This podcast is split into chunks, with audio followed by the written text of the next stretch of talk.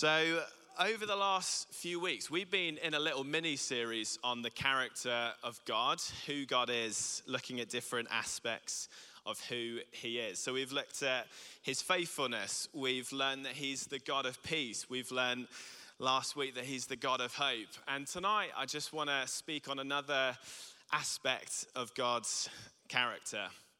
Some of you will know that recently I've got married to Hannah, which is very exciting. And uh, what I'm learning is when you get married, it's a real fast track to getting to, to know somebody. Um, and some of that is good and some of that is less good. So I've learned that in Hannah's opinion, having a massive poster of Freddie Mercury isn't interior design. It's one thing I've learned. I've also learned that she's actually never liked me using a handkerchief because um, it's unhygienic, which is probably valid. Um, but I'm learning a lot. And actually, when, when we come into relationship with Jesus, so when we give our yes to him, we, we understand what he's like and we're introduced to his character. And one thing that is made overwhelmingly clear in the scripture, one thing that is undeniably true about God, is that our God is a God of freedom. He's a God of freedom. You know, when Jesus starts his ministry um, and he's just had a face off with the devil in the wilderness, he's won. And it said, the scripture says he comes back in the power of the Holy Spirit and then he enters the synagogue. And in a loud voice, he declares that he has sent me to proclaim freedom for the prisoners, recovery of sight for the blind, and to set the oppressed free. So Jesus has declared himself that he's come to set people free. Um, and so the question is like, how's that going for us? I wonder how that's going for us. So I want to spend a bit of time just thinking about that this evening, that he's the God of freedom. And we're going to look at two stories, two encounters that Peter, one of Jesus' disciples, has with Jesus. And these stories are to us two invitations to freedom. So, Peter, he was one of Jesus' closest friends. He was a key apostle in the early church, and he, he got to know Jesus very well. And we're going to look at two stories, two moments with Jesus, two invitations to freedom. So, we're going to turn to the first story. It's Luke chapter 5. And this is the story of when Jesus first meets Peter when he first encounters Jesus. And this encounter is for us the freedom from shame. Thought we could start line. The freedom from shame. And it's Luke chapter 5, and it's verses 1 through to 11. We're not going to read the, the story verse by verse just because it might take a little bit too long. But just to, um, you might want to pull it up, just to remind us of the story, or if you're not familiar. So, Jesus, he's um, begun his public ministry. It's not long after he's declared that he's come to set the captives free, like we just read. And to cut a longer story short, he finds himself in the boat of Peter, who's a fisherman, okay? Um, and to make things a bit confusing, Peter, he's also called Simon, but the Bible also refers to him as Simon Peter. Okay, so he's got three names. We're going to refer to him as Simon Peter for this story. So, Simon Peter, he's been fishing all night, the story says, and he's caught no fish. So, like 12 hours through the night, he's had no luck. And Jesus, the next morning, he's, he's in Simon Peter's boat and he audaciously says this to Peter. This is verse 4 Put out into deep water and let down the nets for a catch. So this is kind of Jesus' way of like basically saying, do exactly the same thing that you've already been doing, just do it better. Okay? It was annoying thing to hear. I don't know if you know that feeling of uh, maybe you're doing like a DIY project and you just know that somebody's hovering behind you, just judging you, and then they say, "Oh, like why don't you try this?" And it's exactly what you've been doing. Not that I'm speaking from any recent experience. Um, and, so maybe Simon Peter, he's, he's feeling a little bit like this. Um, and so it, there's something uh, worse than receiving annoying advice, and that's when you receive annoying advice and the person is actually right. And that's what we find here in the story is that Simon Peter and his gang, they, they catch the entire lake of Gennesaret. So we, we read in verse 6 when they had done so, they caught such a large number of fish that their nets began to break. And so Simon Peter, he, he responds like this, and this is the key verse. This is verse 8, we'll read. When Simon Peter saw this, he fell at Jesus' knees and said, Go away from me, Lord, I am a sinful man. So, what's happening here in the story? You know, it's not because Jesus was bad that Simon Peter wanted him to leave, it's because Jesus was good. It's because his goodness was rubbing up against his badness and he didn't like it. And so Simon Peter wanted him to leave. And the word that we give to this feeling, this kind of moment that we're probably quite familiar with, is called shame. That's what we're dealing with here in the story. How can we understand shame? Shame is like the fear that if I'm really known, if I'm really understood, if people really get to know me, then I'll be rejected in one way or another. And often people think that shame is feeling bad about doing something. That's actually guilt. Guilt is feeling bad about doing something, like I've made a mistake. Shame is feeling bad about who you are, that I am a mistake. I heard somebody say recently that shame is like swallowing the lie that we are unworthy of love. It's a feeling of unworthiness. And so, if that's what shame is, then what, what is the consequence of it in our lives? And let's just look at the story. So, Simon Peter, he wants to create distance between him and Jesus. Simon Peter thought, like, I'll push you away, Jesus, before you push me away. So that's what shame does, the presence of it in our lives. We want to create distance between people. And if we do it with perfect love, like if we do it with Jesus, we definitely do it with one another. You know, how many of our kind of conversations or relationships are just peppered with those feelings?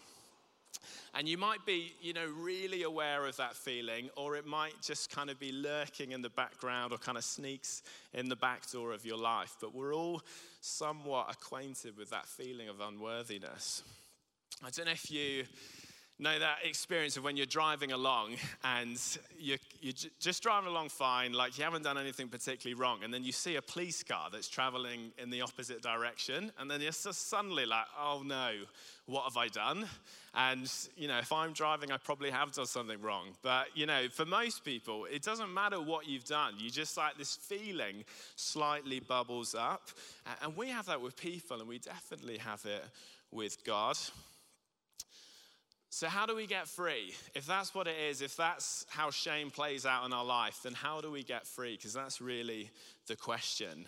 Again, let's look at the story. So, what does Jesus say in response to Simon Peter just as he's pushing him away? Jesus says these words, verse 10 Don't be afraid. Don't be afraid. So, just as Simon Peter is creating distance, just as he's anticipating rejection, Jesus says, Don't be afraid. And that's the freedom that God speaks to our shame. Shame is basically rooted in fear. And what Jesus did on the cross is the display of a love that comes running to meet us. You know, when, we, when we're afraid, when we fear a certain kind of treatment or, um, or a consequence of something, he, he speaks a, la- a word that's louder than our feelings of shame. And that's the word of love. And that's what the cross is it's the display of a, of a love that comes running to meet us. You know, Jesus, he doesn't just like write a get well soon card, he actually goes to meet meet us in that place of shame, and He wants to walk us into freedom. So, just to share an experience from my life, if it's helpful. So, a couple of years back, um, maybe kind of four or five years ago, I was really struggling with these feelings of um, kind of unworthiness, and it was around my physical self image. And I kind of never expected to sort of feel that, but it, it was getting really bad that I really struggled to just look in a mirror. And it's, you know, just that really simple thing that you take for granted. I just really struggled with it. And I remember coming to an evening service here at church when we used to meet next door. And I came forward for prayer because I felt I just need to offer it to God. And somebody came up to me, they put a hand on my shoulder, and they didn't know anything about kind of internally how I was feeling. And they just said, this. They said this to me that I've got a picture of a mirror. and the mirror has a shattered glass and it's broken, but God wants to fix the mirror and He wants to restore the image. And when I heard that, it just like hit me like a ton of bricks. I don't know if you've ever received kind of something like that when you're in a moment of prayer, but it just like like it knocks you. Um, and it was so encouraging. And what it said to me is, you know, when we're in our place of shame, He comes to meet us. He makes His home there, and then He leads us into freedom. That's what He does. So that's the, that's the first freedom. And then just moving to the second story. So we'll, we'll go to Matthew chapter 16. And this is the second freedom that we are invited into. And this is the freedom to know who we are. The freedom to know who we are in Jesus. And Peter, he has some good moments and he has some bad moments as a disciple. Like if Jesus were to write him a school report, it would say his performance was mixed, okay? But this story that we're about to read, this is one of Peter's better moments. It's Matthew chapter 16 and it's verses 13 to 20. Again, we're not going to read the story verse by verse, but just to kind of sum it up if you're not familiar with it or just to remind us. So, Jesus, by this point, he's becoming pretty well known. He's done some impressive miracles, and people are kind of noticing him. And so, Jesus, he's with his disciples, with his friends, and he says these two questions to them. He says, Who do the people say I am? And who do you say I am? And so Simon Peter, our main man, he pipes up and he says this in verse 16 You are the Messiah, the Son of the living God. So that's a good answer. That is the right answer. And so Jesus, he says back to Simon Peter, verse 18 I tell you that you are Peter, and on this rock I will build my church, and the gates of Hades will not overcome it. So, what's happening here in this story? So, Jesus is laying on Peter an identity. He's saying that you used to be Simon, but I'm now calling you Peter. You used to have another identity, but I'm giving you another one. I'm showing you who you are. This is the freedom to know who we are in Jesus. So, we'll just have a quick think about our identity. Like, how do we tend to form it? And then how does Jesus form it for us? And how does he, how does he lead us into freedom? How does he show us a better way? So, how do we understand identity today? We, we tend to think of it a bit like, a, I think, a game of guess who. So, we can have really rigid understandings of who we are. So, we can say, you know, I'm definitely this, but I'm definitely not that. Or I'll have this label, but I won't have that label. Um, but really, when we think about our God given identity, that's really asking the question of who do we belong to? What's our value and what's our worth? And we tend to kind of form identity in two ways. I'm holding up three, but two ways, okay? We tend to kind of either look inside or look outside. So we live in a culture that increasingly says, like, if you want to figure out who you are, look inside, um, express your authentic self, search yourself. You might kind of be familiar with those slogans. Or another way is to look outside. So we look to those around us. We look at what we find on social media, um, if that's what you do. We tend to kind of compare ourselves with other people to form our identity. And you know, these two things, they seem, you know, perfectly fine on the tin. It seems like a really reasonable thing. But actually, when we put it up against how Jesus forms identity, it is radically different. His methods cut against the grain. Um, we realize that Jesus' methods are actually, rather than looking outside or inside, he says, Look at me. Isn't it interesting in the story that Jesus says, Who do you say I am? Jesus asked that to Peter Who do you say I am? And I wonder why he did that. Was he kind of looking for an ego boost? Was he looking for a compliment? I don't think so. I think more likely that Jesus was saying, if you want to know who you are, if you want to know your identity, look at me. Look at me. If you want to understand yourself, then understand who I am. Search me and you'll discover who you are. Don't know if you're familiar with the game of headbands. It kind of comes out at Christmas or maybe a work social or something, and everyone's got a label or a card, and it's got a, a name on it. And you put the card on your head, and you put a headband on. And the, the kind of premise of the game is you have to figure out who you are. And the thing with headbands is if you kind of go around like the room looking inside yourself, you don't get very far because the, the label's on your head, okay? So you can't really look inside. And so what you have to do is you have to go around asking people questions like, do I have blonde hair? Am I a musician? Um, and whatever, and try and figure it out. And actually, after a while, it gets really confusing and kind of exhausting. And then somebody says, like, 30 seconds left, and you're like, ah, I don't know if I'm Mahatma Gandhi or Adele. Like, it just, it's confusing.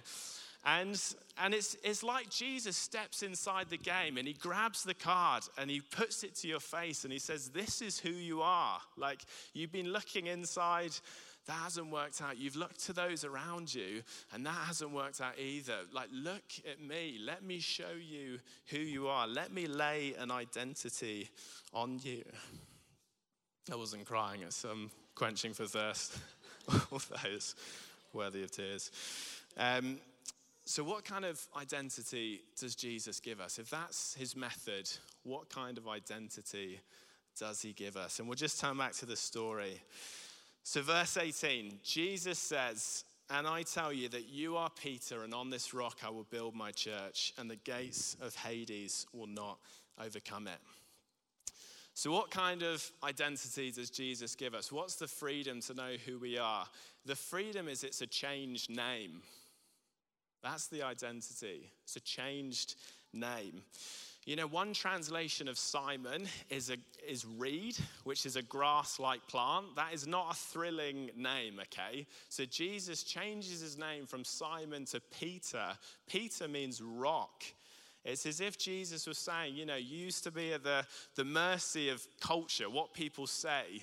Okay, you were kind of blown around by the wind, but I'm saying that you are Peter, that you are rock. And there's a reason that Jesus called him rock, okay? Kind of much like Dwayne Johnson. Like Peter was so recognized as somebody of strength, and not bodily strength, but of character. Like Jesus was calling out a passion, a zeal that was in Peter.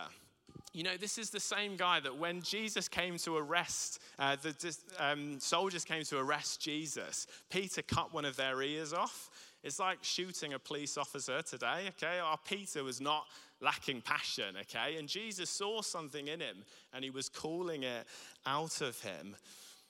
And I wonder if there are kind of some of us where we, we just need to hear what Jesus has to say about us, that, that we need to hear him call out what is in us, because that's actually, that's what he's gifted to us. And he wants to give us a new identity.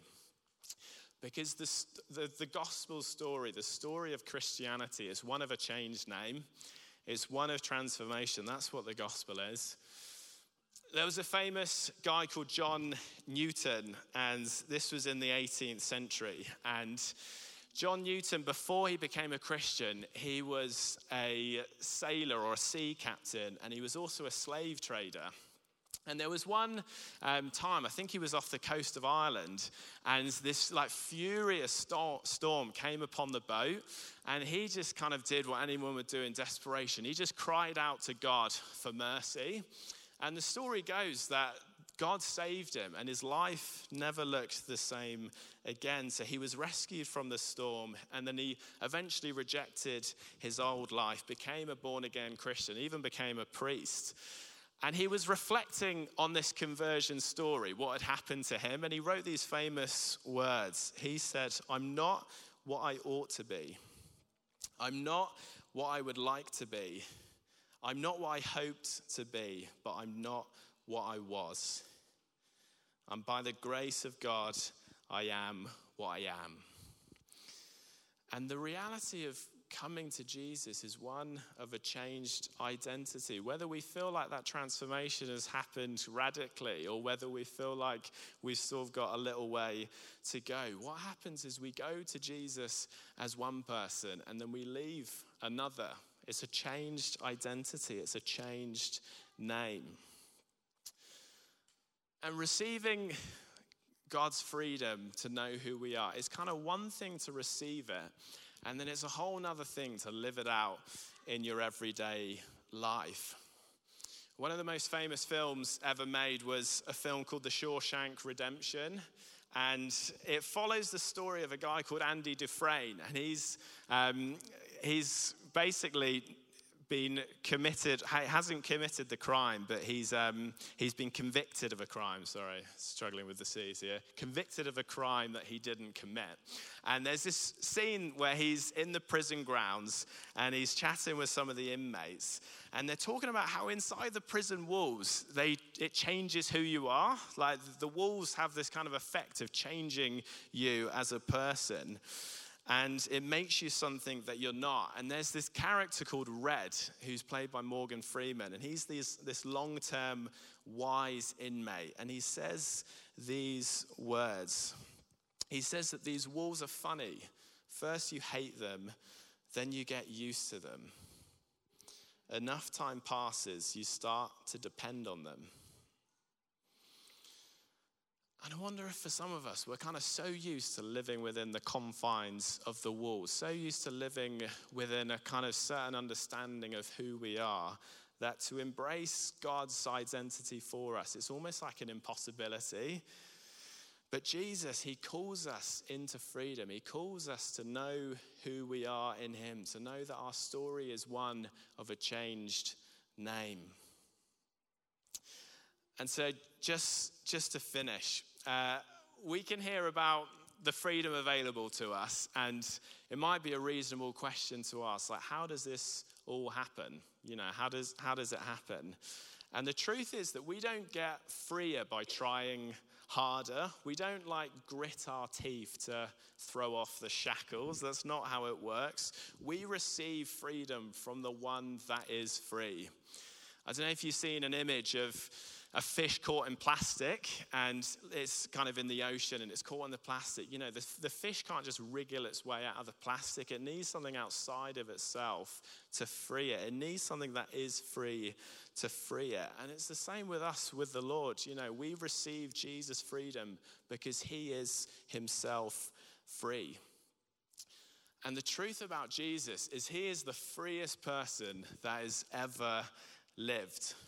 You know, on shame, Jesus never knew shame. Jesus never doubted his unworthiness. You can't imagine Jesus walking into a room and thinking, oh, Does the Father love me? Like, you can't imagine him doing that.